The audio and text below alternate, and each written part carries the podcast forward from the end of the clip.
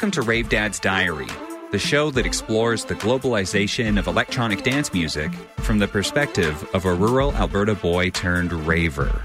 I'm your host and resident rave dad, Paul Brooks.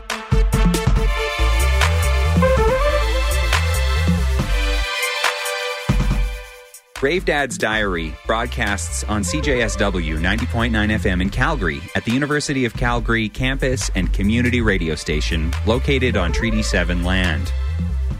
I acknowledge the traditional territories of the people of the Treaty 7 region in southern Alberta, which includes the Blackfoot Confederacy, the Siksika, the Piikani, and Kainai First Nations, the Tsuut'ina First Nation, and the Stoney Nakoda. The city of Calgary is also home to Métis Nation of Alberta, Region 3.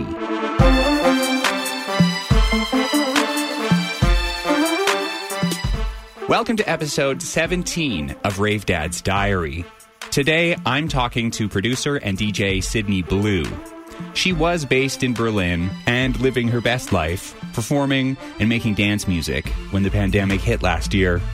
She'll talk about what it was like producing her latest album, Conviction, between a studio in Berlin and her mom's kitchen in Thunder Bay, Ontario.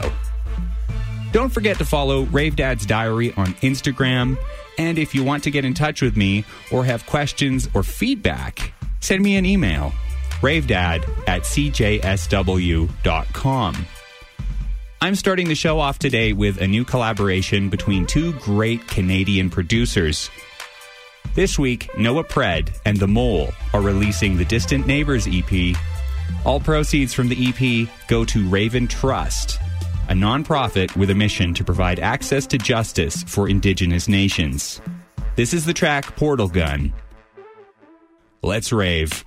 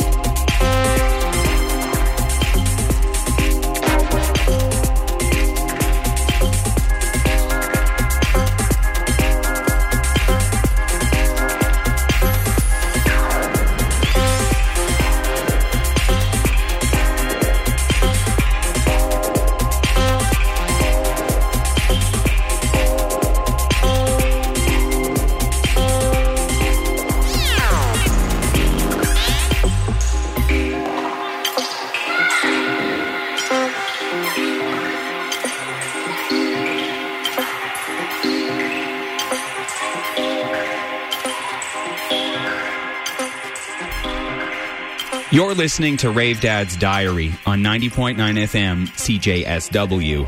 My name is Paul Brooks, and my guest today is DJ and producer Sydney Blue. Sydney, you released a new album this month in March titled Conviction, and it, was produced between Berlin and your hometown of Thunder Bay. Tell me about the experience of creating this album through this really weird period of time? It's been such a weird period of time. It it's been really cool uh, doing it also in a way because of the fact that I was able to have two completely different sources of inspiration to write it. Uh, it started by me being in Berlin and moving there uh, to get re-inspired musically. I had been living in North America for the past. Well, I've been living in North America my whole life, but I had been touring in North America specifically, you know, for the past 10 years. I wanted to get deeper into the potential sounds that I could uh, start making uh, in my my music. I wanted to experience Berlin because it just seemed like you could go there and do whatever the heck you wanted, and like really truly tap into this like authenticity that you know one might have if they're not focusing too much on what other people are wanting. Hmm. So it seemed like most of the artists that were coming out of there at the time I witnessed were exactly that. They were not so worried about I need to play music or make music that all these other people are making to fit on all these labels to be big. It was more like, how do I be the most unique artist kind of thing. And I really like that. And I was kind of looking to get, like I said, re inspired. And I figured that was the best place to go. And I also hadn't fully broken into Europe yet. And so I felt like it would, if I had to choose a place to go in Europe, that was the place to go. It was also very cheap to live, great food, uh, and um, so many expats live there. So mm-hmm. um, I, I instantly made friends with a huge group of people that were all from different countries. I'm still friends with them, very close with them right now. Um, and uh, yeah, so we started going out all the time. Like the, the culture is going out, nightlife. That's their whole culture in that uh, city. And um, people take it very seriously. They, um, you know, schedule their week around their favorite DJs and they go out and it doesn't matter like i feel like that's something you do when you're younger here but it's not necessarily something you do once you start getting older and getting into like real life jobs and things like that. This is people do this like for their entire lives in berlin. Uh, it's not something people don't say oh you know i'm too old to go to the bar. Like people of all ages go out. It's a part of the culture. I love it. There's no shame around it and um, so and i still was in that mode myself. Like i still loved going and listening to an amazing dj set and dancing the night away you know? So that was what started me in writing the album because i had just moved there beginning of 2019 i was really inspired. Uh, you know, I, I, started writing music, started renting studio time to actually master and mix the records down. I think I had written 10 records or nine records in total until March 2020.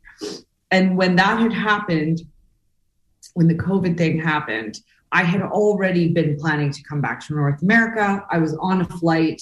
I had some shows in North America. I was only planning to come to North America for a month. And the world started shutting down, borders started closing. So I figured the best place for me to go, because nobody knew what was going to happen. So I figured the best place for me to go was uh, Thunder Bay, because where my mother was, because she's alone up there. There's no virus up there. It's a very isolated city. And so I went there and I spent, you know, uh, the whole year practically there because it just never ended. and there was no point in me going back to Berlin if I wasn't going to be having any opportunity to make money in DJ, because that's what I was living. You know, my my life, my career, my income was was DJing and making money and paying rent that way. So I I wasn't going to be DJing anywhere. All the clubs were closed. Why go and pay rent in a and go back to Europe? So I stayed, and I had to finish the album and I did, and I wrote the last like six records here in Canada. And I think I finished the album at the end of August. And then we started the plans for releasing and things like that. Tell me about how uh, the the experience of kind of living between those two places uh, has presented itself on on, on the album? Uh, are, are there are there like different sounds from from the different locations, or uh, ways that the the the isolation and uncertainty of the year has uh, played into the album, or is this uh, you know looking forward, future facing? I think that they were all very reflective of uh, what I was thinking at that exact moment. For example, like Temple was written when I was in a super melodic house mode. Uh, same with Monologue. I was going to a club called Katerblau a lot. And uh, ironically, Temple ended up coming out on Katerblau's label initially. There was a couple of the records that are on the album or the songs that are on the album that came out in the fall uh, one of them is called Conspiracy. It came out on Carlo Lio and Nathan Barato's label in November. And another one is called uh, Temple, and that came out in September on Katerblau's label, Katermukke. Um, so those, and and for example, when I wrote Conspiracy, I think Conspiracy was the first record I wrote when I had just uh, gotten to Thunder Bay in March of 2020 and I thought to myself, damn, I'm going to have to really finish this album here. And I literally wrote Conspiracy at my mother's kitchen table.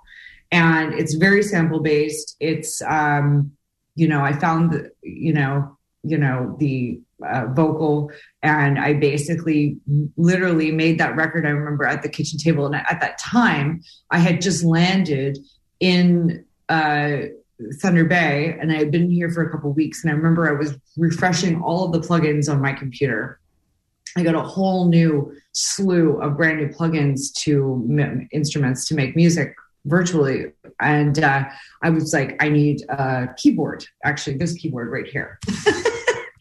I had like been like, I can't like, I need something to write riffs on. So I just uh, ordered this really quickly. This is like the third MIDI keyboard I own. I don't, I don't need any more. But like in every city that I live in, I have a different MIDI keyboard. You know, because it's like I, I was like, you know, I'm not going to ship everything. And eventually I did ship my studio speakers from Toronto here uh, to Thunder Bay, but I needed to refresh my stuff, especially if I was going to be working and making music in Thunder Bay. So I, um, I just remember that time and I had been on the phone a lot with Carlo because he's my friend. And I was like talking to him about synths and plugins and stuff like that. So I was in like that tech house, Carlo Lio. And I was like, I need to, I want to release something on Authentic. And uh, I had been showing him some stuff he, I was doing, and he like gave me like pure feedback on exactly what they were looking for on the label. I wrote conspiracy. He was like, "This is insane. We're so signing this." So that was like, you know what I mean? That time, that month, uh, March and April of 2020 and it, everything is always reflective of what I'm vibing. I might have heard a record or been on a dance floor or something like that and heard something and been inspired by it, and then that turns into what I end up making.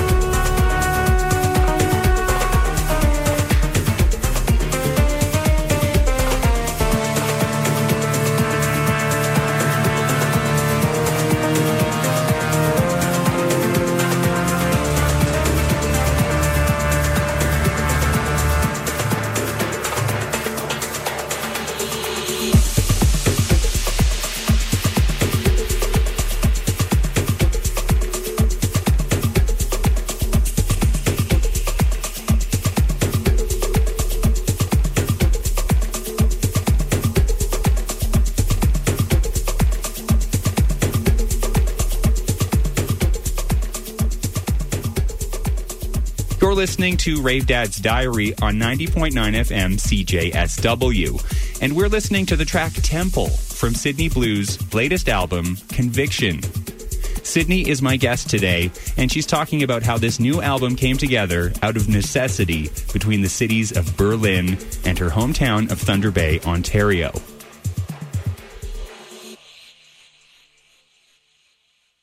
I just get this amazing visual of you sitting at your at your mom's kitchen table with your your MIDI keyboard and you know talking to people in in Berlin in Europe. And uh like what what did that feel like? Was it was it weird? A hundred percent. It was a weird time but I had this insane feeling of like it was really intense of like I need this time right now I have never been so relieved to stop my life than that March of 2020. There was something that wasn't working for me. I just was, I had just come out of um, trying to plan my WMC party, my 10 year anniversary of my Blue Party. It didn't go as well as I had hoped. We had, we were, we were working with a promoter that was kind of not very uh, professional. And so then we moved to work with another promoter, and it worked out with him, except uh, they ended up releasing the lineup really late. And we were like one of the last WMC parties to be announced. And because of that, coronavirus was going crazy. Ticket sales were low it was supposed to be my big W. I had spent so much time trying to put this event together, and then all of a sudden, it just everything started falling apart. And I mean, I'm glad it didn't happen because it was probably not going to be what I had wanted it to be in the first place. And then just the relentless touring that I had been doing for the past, I don't know, 10 years straight, constantly hustling for more gigs, the entire business model of the dance industry is based on touring if you want to make money and make a living off of it as your full-time job. And it's exhausting. It's really tiring. And sometimes artists don't take the time to focus on what their product is as much as they should and they get stuck in a rut and they don't necessarily pass on to another level because of the fact that they're just constantly just trying to do what they can when they can and then they're touring, you know, and just playing the same gigs over and over again. And like, I was just really tired from it. The move to Berlin was really effective for me, but it didn't start becoming effective until just after I left because that's when all the records that I had made in Berlin started getting signed. So it's like, um, I had invested the time in being there, but like it was just starting to show the difference in my career from being there and then I had to leave. so um, I, I definitely don't regret going. It was an amazing experience, but I had to really invest a good two years into that city. You are working. You have a new album out, and you're also working on this proposal for the Juno Awards to introduce a new category for underground dance single of the year. The, the Junos currently has dance recording of the year and electronic album of the year categories. So, why do you think that the Junos needs another electronic music category? Because a huge group of artists are not being represented that work full time as musicians and they do great in their careers. They tour, they sell records, they chart on Beatport but they're not being represented at the Junos. And I think that the Junos tagline is representing all genres of music, and they're not doing that right now because, well, in electronic music, they're not doing that because of the fact that when the submissions come up every year, it's always the same like group. It's always the commercial people. And the thing that this all stemmed from was me being on the Dance Recording of the Year committee. I was on the committee for two years and I witnessed everything that was going on. and that's when this started for me and the people that are a few of the people that are involved that have been with me in this since the beginning. It's not me by myself, it's a group of us. And I'm just kind of like the spokesperson or the person talking for it. But like, there's a huge group of us. Um, it started from a few of us being on Dance Recording of the Year committee. Um, it was great that they asked us to come and do it for representation, but for the underground. But uh, when we would sit in those meetings and listen to all of the submissions, there would be some really good underground records that were submitted. Like there was like a, I, I don't want to get into details of what records, but like there were some solid releases that came out, charted on Beatport, uh, submitted.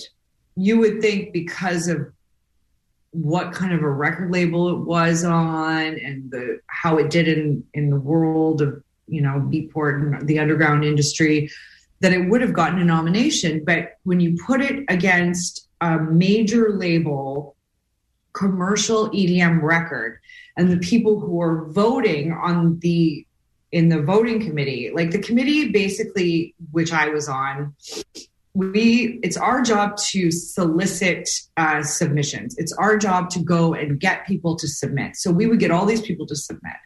And then the judges would be recommended by the people that were running the category. And a lot of them worked for major record labels a lot of them worked for major record labels that these edm artists were on um, a lot of uh, them worked for, say, major platforms uh, like Stingray or Spotify, you know, like something that's not people who are not working in the underground dance industry and probably don't even know what's happening in it.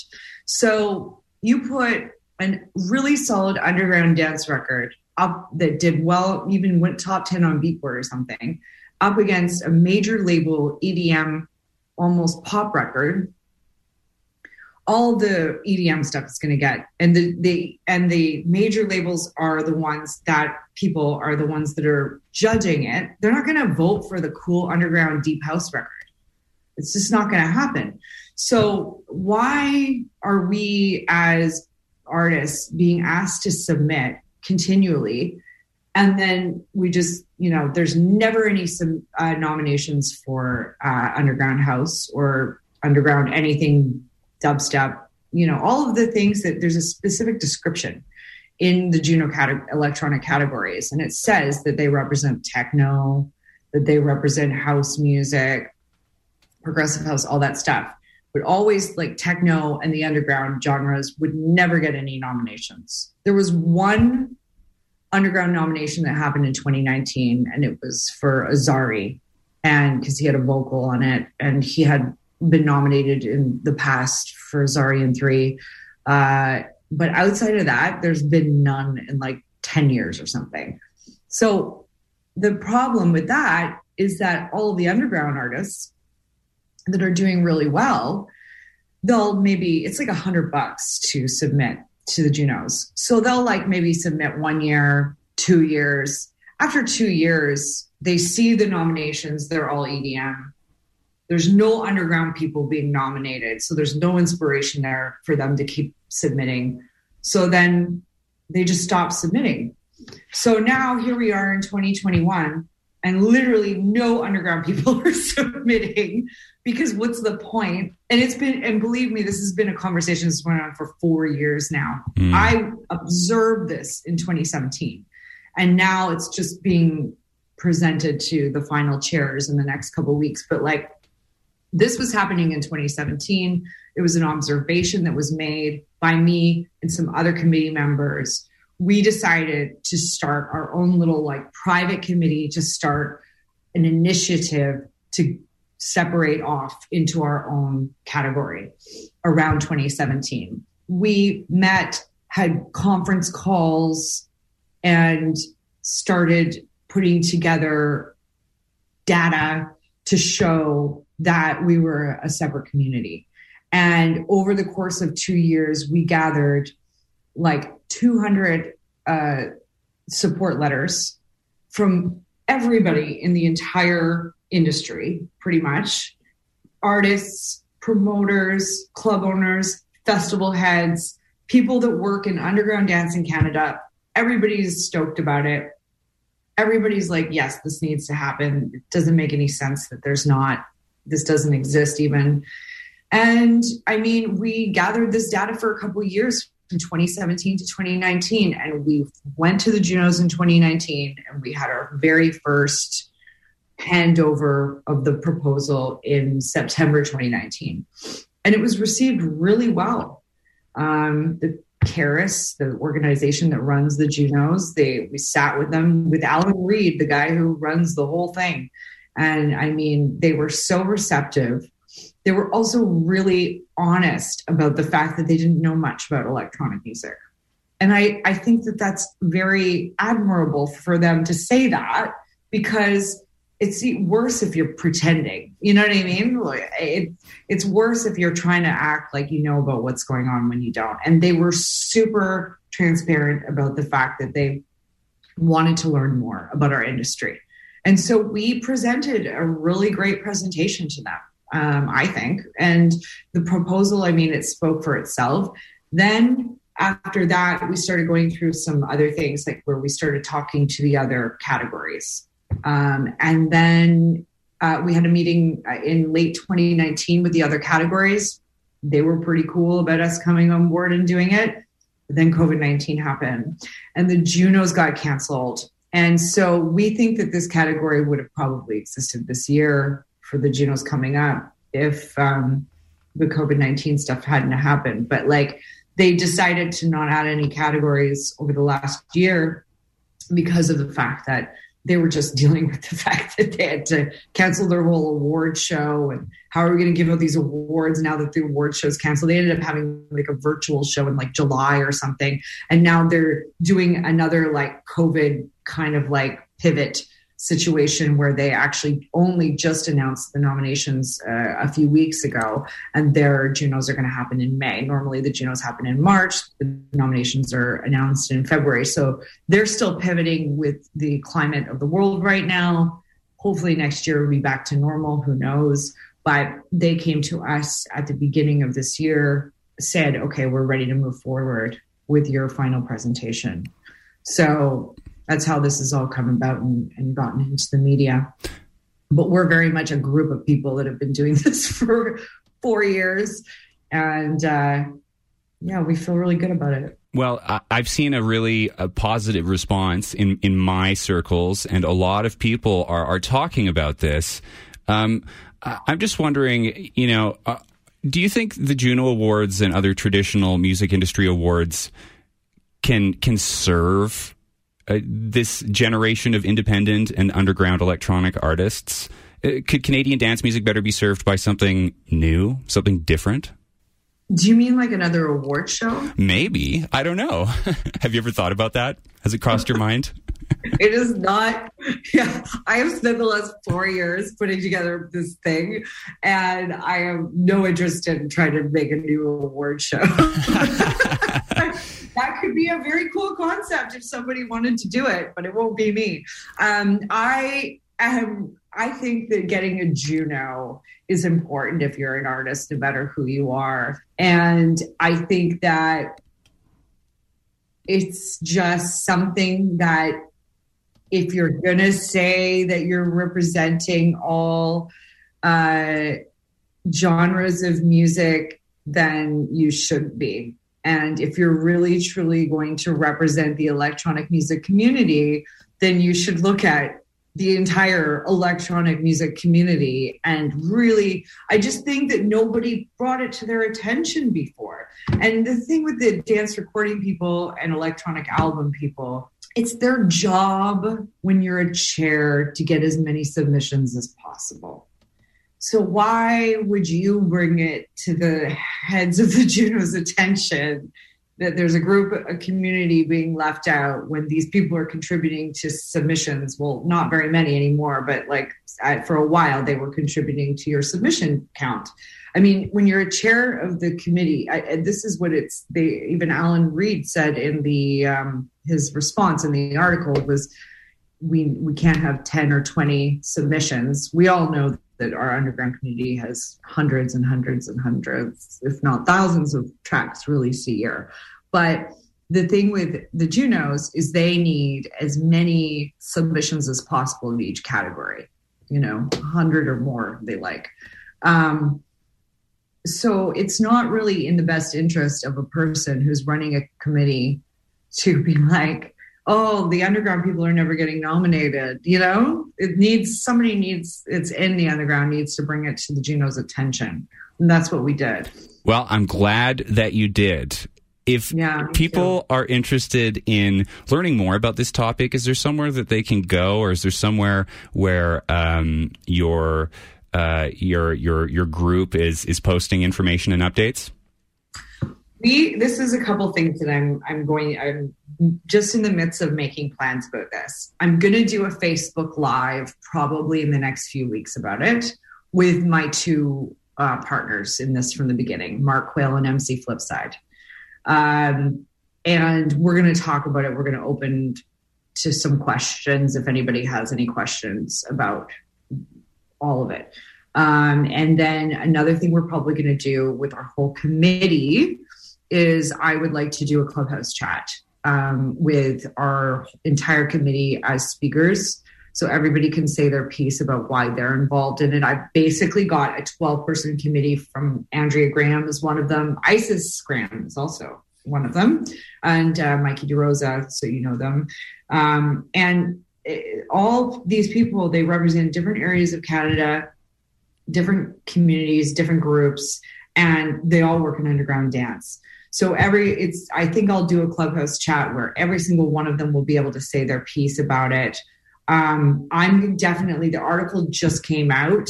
There's a lot of people talking about it. I definitely have thought over the last week that I need to start answering maybe some questions that people have about it to or clarifying a few things that I've seen posted that were not necessarily correct. Mm. So I definitely will be doing like some sort of a Q&A in the next few weeks online about it. So I would just say stay tuned to my social media. It'll probably be a Facebook live situation.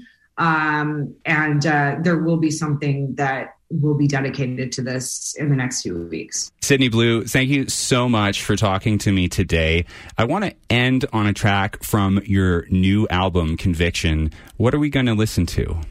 Well, I would choose Nightshade by featuring Amalia Leandro. It's a nice dark underground house record. Awesome. Thanks so much.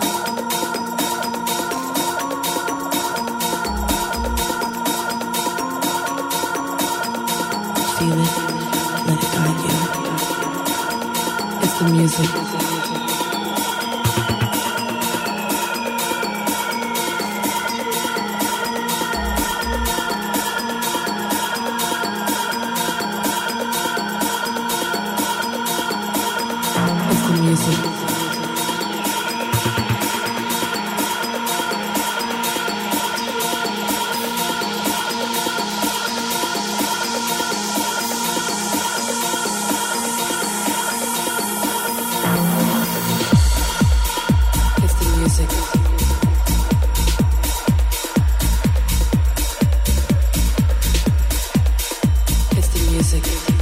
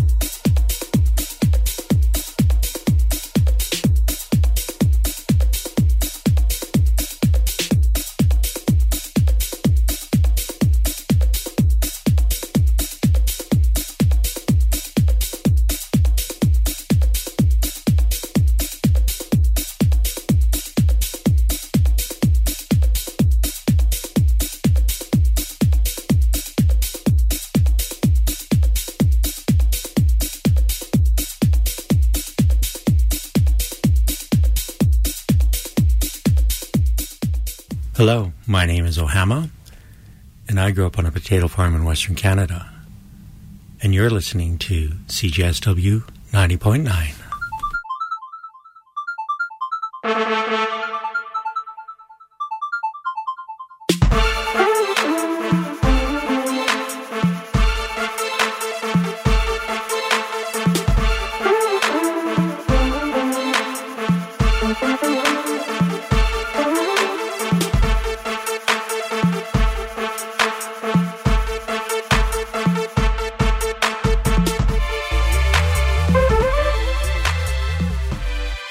episode 17 of Rave Dad's Diary is coming to a close.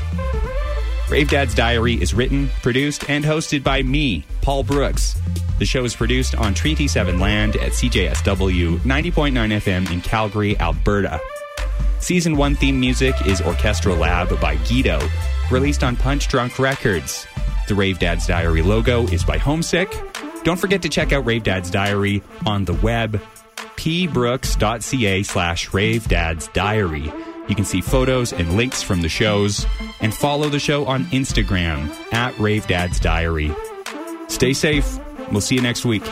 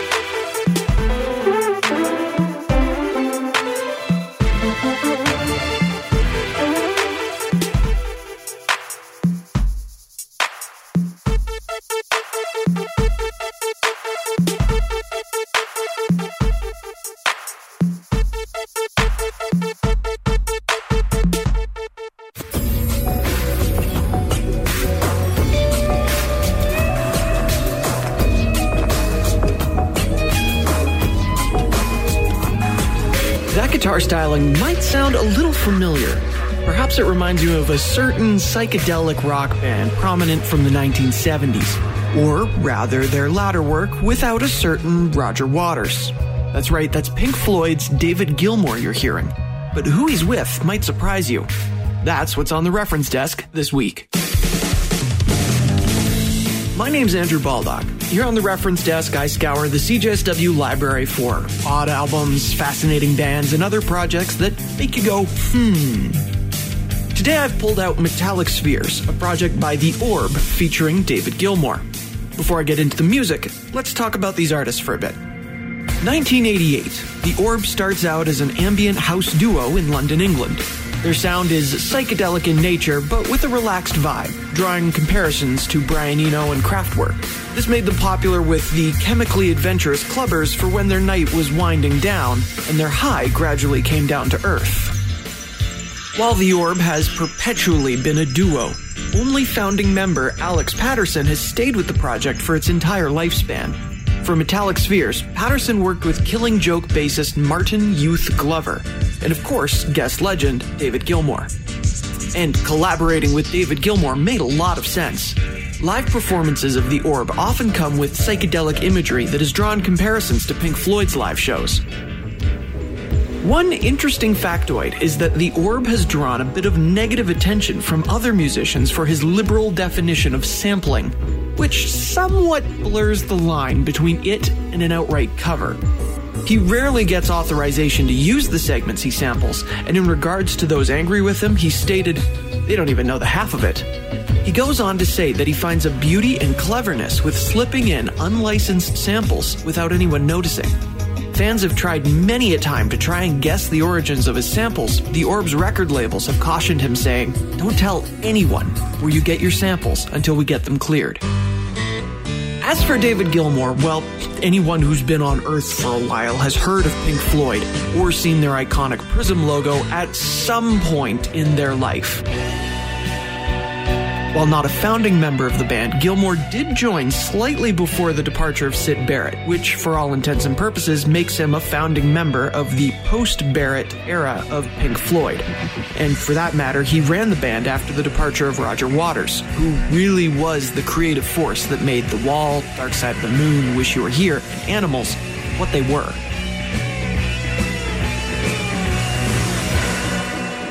Metallic Spheres is the Orb's 10th studio album and was released in October of 2010. It consists of two tracks that are subdivided into parts in that way that progressive rock bands are all so terribly fond of. The overall sound of the album fits that ambient, chilled out psychedelia that made the Orb famous and goes extremely well with David Gilmour's guitar work that, if you ask me, is more reminiscent of the post Waters era of Pink Floyd rather than their heyday.